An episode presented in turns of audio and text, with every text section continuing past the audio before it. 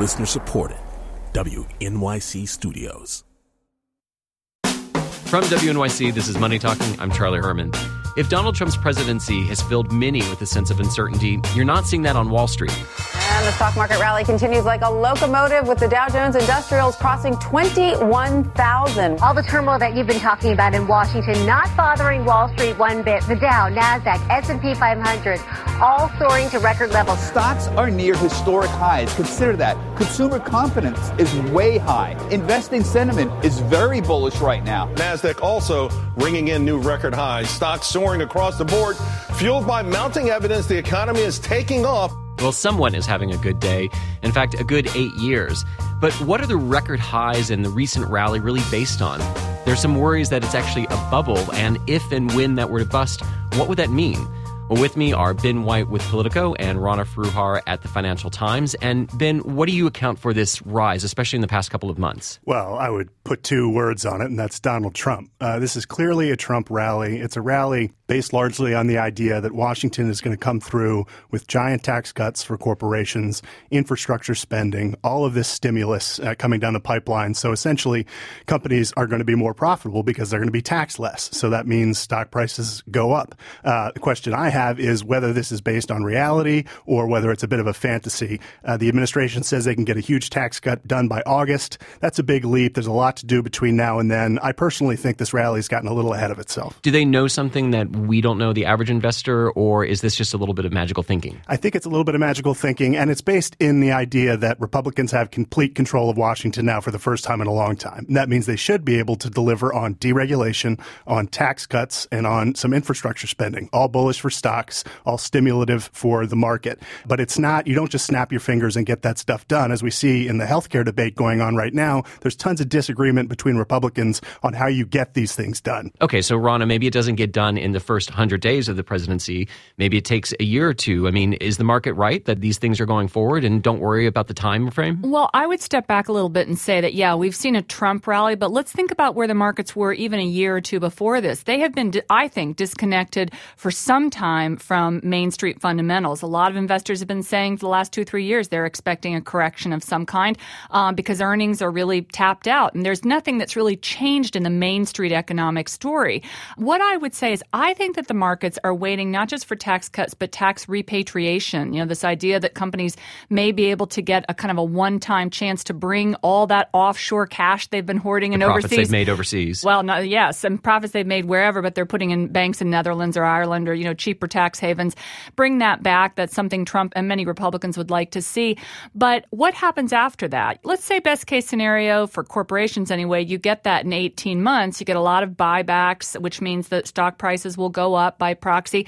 What then? If you don't see this sort of real Main Street recovery, the infrastructure projects, changes in healthcare that actually pay real um, dividends on Main Street, then I think that you're going to see markets being like, whoops, and really correcting. And I would also say one final which is that I am shocked that Donald Trump and the Republicans are taking on health care as the first big thing. This smells so much to me like what Obama did, taking on health care before doing anything else. Go for the low hanging well, fruit. Well, not to mention that, but Bill know? Clinton too. The yeah, healthcare I mean, has been the Rubicon for the last it's, three it's presidents their Moby in their Dick. first. like, uh, yeah, why are you doing this? To go for the tax cuts, everybody wants them. Well, okay, so you, you mentioned this disconnect between the Main Street and Wall Street, and I'm wondering.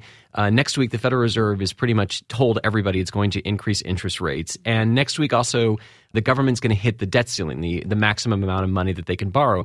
Normally, that would send the stock market down. That would have people incredibly worried. And yet, the market keeps going up as if uh, none of it matters. Yeah, on the Fed, I, think there's still an assumption that it's going to be. We're still at very low rates. You know, we're going up from close to zero to another quarter point. That this will be a slow, gradual period of rate hikes. Not guaranteed that that's the case. If we get a lot of stimulus out of Washington, a lot of tax cuts, a lot of new money flooding in the system, Fed might have to move more quickly to bump up rates.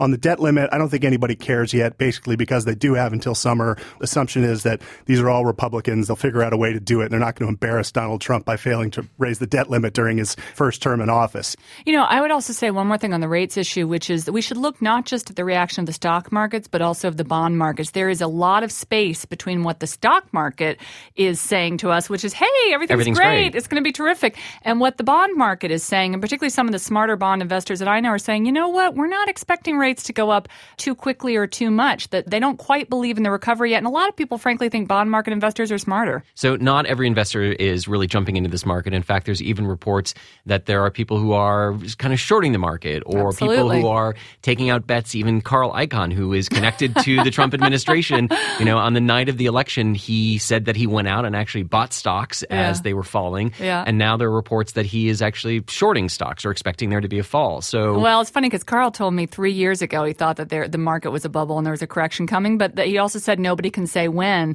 I think unless we see real economic growth post tax reform, then you're going to see a correction. then I have this this friend. I'm, I'm just asking for this friend of mine. He's not necessarily a big fan of Donald Trump, but he he is looking at these uh, this rise in the stock market and saying, "Wow, maybe I should reconsider my point of view." I mean, I'm my 401k is doing really well. Yeah, I get this all the time. I write stories suggesting that maybe we've gotten ahead of ourselves, we're in a bubble, uh, and people accuse me of wanting the stock market to fall. I've got 401ks, I've got kids I want to put through college, so that's certainly not the case. The question just is is it for real? Is it sustainable long term, or are we on a bit of a Trump sugar high here? Clearly, the market at this point likes him, doesn't really care about the noise coming out of Washington on the Russia investigations, all of the drama. I- I've really rarely seen a bigger disconnect between how Washington thinks the White House is doing. In this case, they think Trump is a mess. The, the media in D.C. thinks he's a mess. Wall Street shrugs it off, says, forget about it. He can get this stuff done. We're getting our tax cuts. Everything is beautiful. I mean, Rana, what would you say to the average investor who is looking at this and, and doesn't understand? And there are some economic indicators that